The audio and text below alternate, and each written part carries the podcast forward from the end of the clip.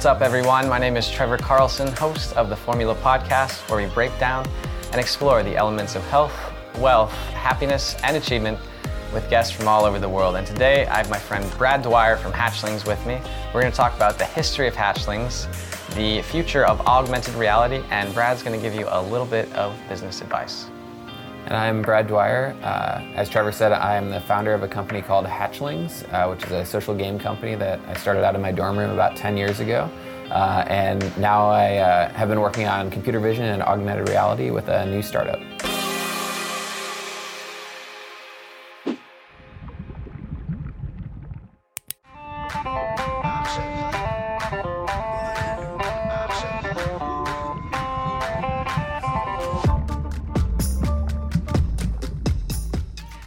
Formula Podcast wouldn't be possible without some uh, some pretty awesome sponsors that are willing to to support the show. So the first sponsor has been with us for quite some time.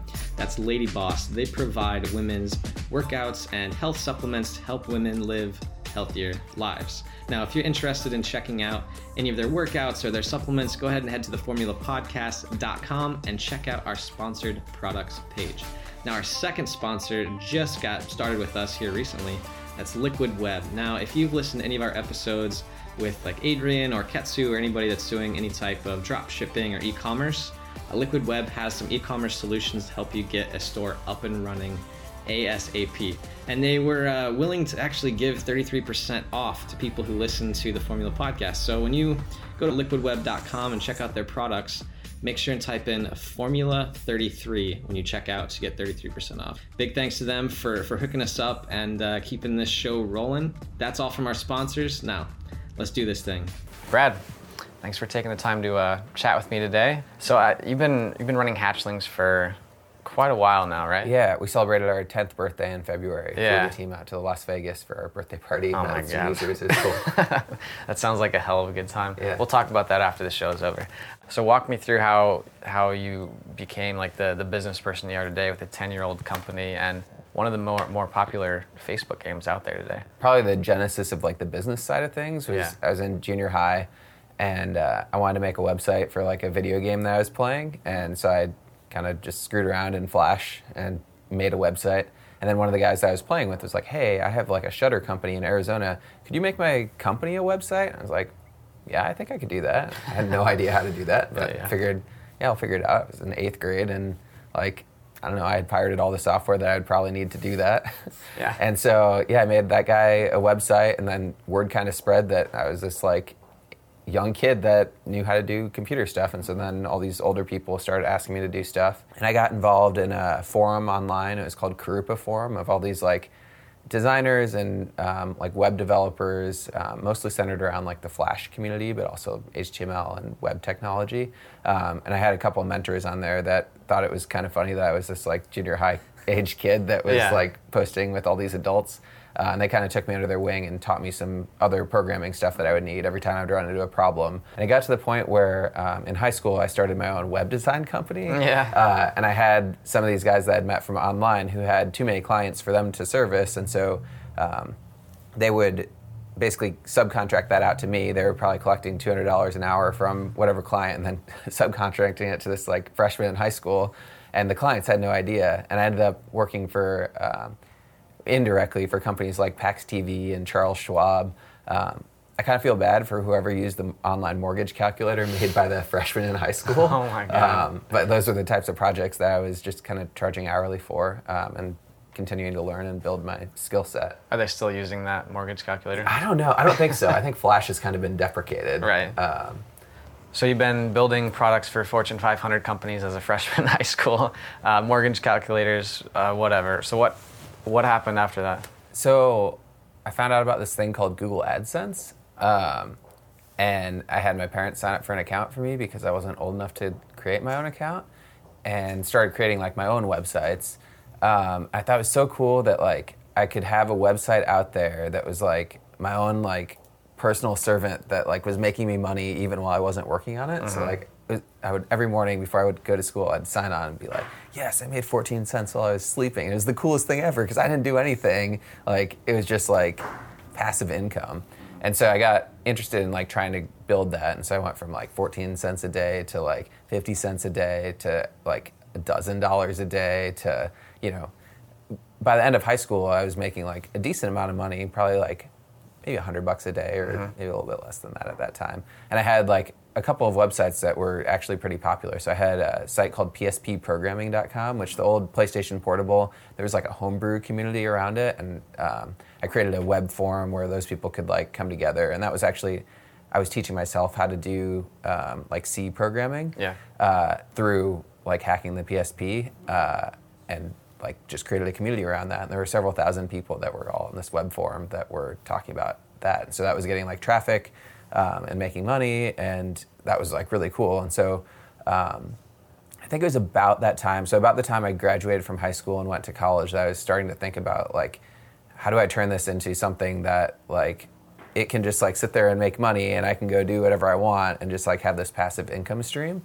Um, and I, at that time, it was when I started like really thinking like, oh, maybe I could start like a company rather than just a website. And so I started like coming up with projects of my own and putting those out on the internet. And you know, I had a bunch that were not successful at all, and a couple that were like moderately successful. I think that PlayStation site, PSP site, was one of the most successful ones um, until my freshman year in college when I read an article about how. Uh, Microsoft Word was getting rid of the .doc files, and with Word 2007, they were coming out with the .docx files. Mm-hmm. And this article was about how that is actually just a zip file. And so if you change the extension to .zip, you can unzip it, and then there's basically just XML inside of it. And so Yeah. you could read it with, you know, just a regular like web browser. And at the time, there was no like docx reader for Mac. Microsoft was like, oh yeah, that'll be coming out soon, and you couldn't read them on Linux either. So I was like, well, if it's a zip file and you can just do this, I could make a website that you could just like upload your file, it would unzip it, spit that XML file out, put some ads in the middle of your document for you know the privilege of having it being read. Yeah. Um, and I made that in like four hours, uh, and it got picked up by a whole bunch of media. It got covered by like Lifehacker and all these like awesome sites that I would read every day. Um, and that was like my first like taste of like viral success. Um, and then I made probably the stupidest business decision I've ever made, and. Uh, the next week, I sold that website Oh no. for like I think it was like fifteen thousand dollars that I sold it for. And at the time, I, I was like, "Holy shit, I'm rich! Like this is so cool." I spent four hours on this. I sold it for fifteen thousand. That's like thirty five hundred dollars an hour. Like that's so cool. and then what happened was because it had gotten all that press, it got all these like super powerful backlinks. And when you would search for DocX or DocX converter or like how to read DocX files on Google, it was the one, number one or two website for the next couple of years for the like default Microsoft Office file format. And so those people that I bought it from probably made hundreds of thousands of dollars off those ads that were getting put into those files. Yeah. What do you think you would tell tell yourself then now with your experience you have? to think longer term, think bigger. Um, I don't know. I mean, it's not like that site could have ever been like a billion dollar company or anything, but um, I think thinking a little bit more long term than, oh, somebody's gonna write me a check right now for this thing. Like, I don't know, like having a plan for that. Yeah. But I, I feel like that's kind of been a theme of like, I just do cool stuff and put it out on the internet, and like, I don't know where that's gonna go. I, like, Yeah. When I started Hatchlings, I had no idea I'd be sitting here ten years later, still working on that. Which I guess we can talk about Hatchlings later. 'cause, Yeah, like, yeah. So yeah, so how what happened between you selling that uh, your first product to to uh, starting Hatchlings? So, like I said, I was kind of interested in making my own websites and getting this like passive income thing going. Um, and I was uh, thinking about like what's my next thing that I could launch that'd be really cool. Uh, and the hypothesis that I had was I, I'd observed all my friends in college who were like going to these parties. And Facebook was like starting to become a popular thing, and they were all super worried about like any pictures of them drinking or whatever being posted on Facebook. And in the course of that, I started. I found Facebook's new API that they had just launched like a couple months before that, and I was like, "Oh, integrating with Facebook. That's exactly what I want to do." So I started looking into that and all the endpoints that I would use for this professional profile thing, um, and started programming that. Um, and then in doing that, I found like this little like piece of the Facebook API um, that was a profile box. So like an app could put like a little window into your profile, and you could populate that with whatever you wanted. So a lot of games are using it as like a high score list. So I started like just kind of like ex- like thinking about what what could you do with this that other people aren't really doing? Yeah. Um, and so I, I just kind of did a, a weekend project uh, where I made an Easter egg hunt game. And so over the course of the weekend, I had one of my friends from the online forum that I was on all through high school uh, draw me some Easter eggs. And uh, I programmed this Easter egg hunt game where you, when you installed the application, it would pop up this little box in your profile. Sometimes there'd be an Easter egg there, sometimes it would be empty grass. And the idea was some one of your friends would come to your Facebook profile, they'd see this Easter egg sitting there and be like, "What the hell is that?" They'd click on it, and then like that would pop them into the game. They'd get one on their profile so that their friends could like go into it. Um, and then they'd be trying to collect all of the different Easter eggs before Easter. It ended up being super viral. We ended up with um, like 100 users after the first week, 1,000 after the first month. It just kept like snowballing. Yeah, that's nuts. And so, did you you didn't know then that this was going to take off like that when you made it? You just you were No. just kind of throwing stuff at the wall a little bit. Yeah, and uh, you know, I had this Google AdSense account, so I had put these like Facebook ads on there, and it was profitable from almost day one. Like there was so much traffic going to it, seeing these ads that like it quickly became the most lucrative website that I had ever launched.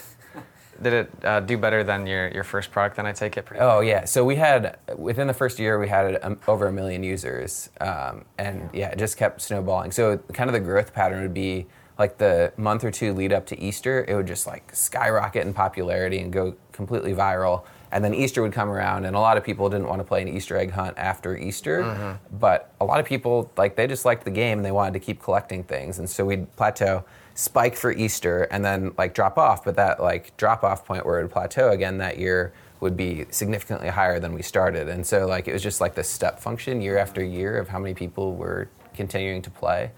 And yeah, we just kind of grew from there. We ended up launching a subscription model shortly thereafter, um, where it's 10 bucks a month and you get extra features in the game. Um, and now we've actually completely dropped ads altogether. And so our entire business model is subscriptions and virtual goods. What was that transition like for you guys, switching from straight up like ads all the way over Yeah, to? so it wasn't really by choice. Uh, so uh, we had this like good working relationship with Google because we were making a ton of money through advertisements and like they were Yeah, yeah. like pitching all this stuff. And then all of a sudden I get like I wake up in the morning, I go to check my Google AdSense account. I can't log in. I've got an email from them that says like you've been banned from the platform. And I try and contact my person and she like won't even reply to my emails. And like to this day, they have never said like why we're banned. Like I still don't know. And the closest they would tell tell me was our algorithms have detected that like this is not a website that is good for our advertisers and that you pose a risk of violating our terms of service or something. So like they didn't even accuse it. Like they wouldn't even tell me what I'm supposed to be defending myself like of doing. Um, and so it's like hard to like prove yourself innocent when you haven't even been, been accused of anything. So anyway, that was rough. That was like overnight half of our revenue just went away. Yeah. Um, and I don't know, like if we hadn't done those virtual goods and had those subscribers and like had this like contingent of users that were willing to pay for things, like that would have been a death blow for the company. Yeah. Um, but since we had diversified from that before, we just kind of like kept rolling, and it was a couple, a hard couple of years trying to build our business back up to like a self-sustainable point. Um, but yeah, I mean, we've had users who have been who've stuck with us for 10 years now and have been paying their $10 a month premium subscription ever since the day we launched it. And, That's crazy. Like those are the users that have really helped us like have staying power, which is kind of weird for a game to like be around for 10 years. Right. My question is like, how do you know? How do you know what to do in those situations when they come up? like you got to make a decision one way or another like it's uh, oftentimes like there's not a clear right decision and the only wrong decision is to like just freeze and do nothing right like people don't oftentimes understand that choosing to do nothing is oftentimes a valid decision and it's the default right like i don't know like that's one of the things we struggle with too is like sometimes doing nothing is the right decision um, you can't do everything and Yeah. So you kind of went through that transition from ads to um, subscriptions. Uh-huh. Uh, walk me through. I, what was that? Year three, year five, something like that. yeah uh, yeah somewhere in there Yeah. So five to year five to year ten. What happened there? Yeah. So the early years of hatchlings, like I, I was like, this needs to be like my thing, like while it's hot, because it's not going to be a thing forever. Um, and so I ended up like dropping out of school so I could focus on hatchlings. Um, and then started like hiring some people and trying to like make sure that our servers weren't crashing because that was still like that was something that plagued us for the first several years was we had so many users and like nobody around me had ever dealt with like trying to scale up a, a web service to like having tons of users. So fortunately our hosting company had like some consulting time that you could buy and they taught me like what a load balancer is and like how you get beyond just like a single server, how you split out a database from like a web tier server. Um, and that was super helpful. But anyway, after like year three, four, five, somewhere in that air, in that range, after I dropped out of school, and like it became clear that like this wasn't just to go poof completely overnight, and like people were really to play this thing for like a long time. Um, started thinking about like, well, how do I grow this into a company and beyond just a single game? And so started trying to hire out a team that could help work on like developing the next iteration of Hatchlings, which we launched as Hatchlings 2, uh-huh. um, and developing other games. And um, it had become pretty clear that mobile was going to be like a new platform and trying to diversify off of Facebook and get onto mobile and like create more of a foundation than just like a single product. So going from a product to a company, basically. Yeah. And uh, you made that transition, and where are you at now? yeah, so that first time that I tried to do that didn't really work.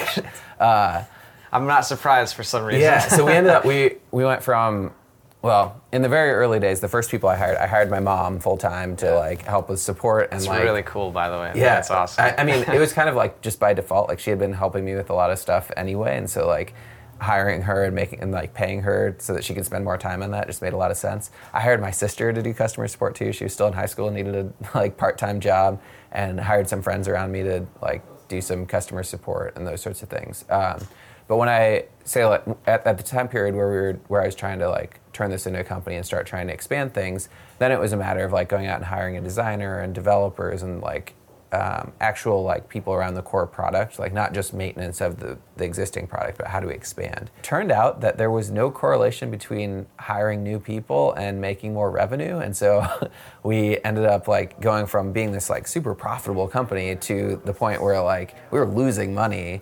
Um, and I don't know, that was like a weird position to be in. Like all of a sudden, this like passive income thing had not only turned into like this company where people are like on payroll and like you have responsibilities, but also like not even was it not passive income, like it wasn't even like active income. It was like actively losing money. Like we were spending more time and effort on it, and it was losing money. Yeah. Um, so anyway, we we ended up going through a contraction. Um, we had to let some people go, and some people left kind of on their own for other um, endeavors. Uh, and for a while there, it was just three or four of us again. Um, and yeah, working on building it back to like a core stable base, figuring out like, okay, why are people actually playing? Like, why was our first game and second game so successful, um, Hatchlings and Hatchlings 2? But like these other games that we were launching, we couldn't get any traction with them. And so trying to really understand like, what makes hatchling special? Why do pe- why people played that game for 10 years? And like how can we leverage our strengths to like expand in a like strategic way rather than just you know throwing a bunch of money into things and seeing like randomly if something's going to work? Mm-hmm. so how did you guys bounce back from that kind of scale down or whatever yeah. whatever you want to call it? Doubling down on the core hatchling side of things um, seemed to really work well. It's like kind of like a stable company at this point where or a stable product at this point where we can grow at like 30% year over year which has been great and like that provides a solid foundation where then we can um, like take some of the profits from that and funnel them into new things. Well folks that's a wrap for this week's show. Thanks for tuning in to part one of the interview with entrepreneur and hatchlings founder brad dwyer.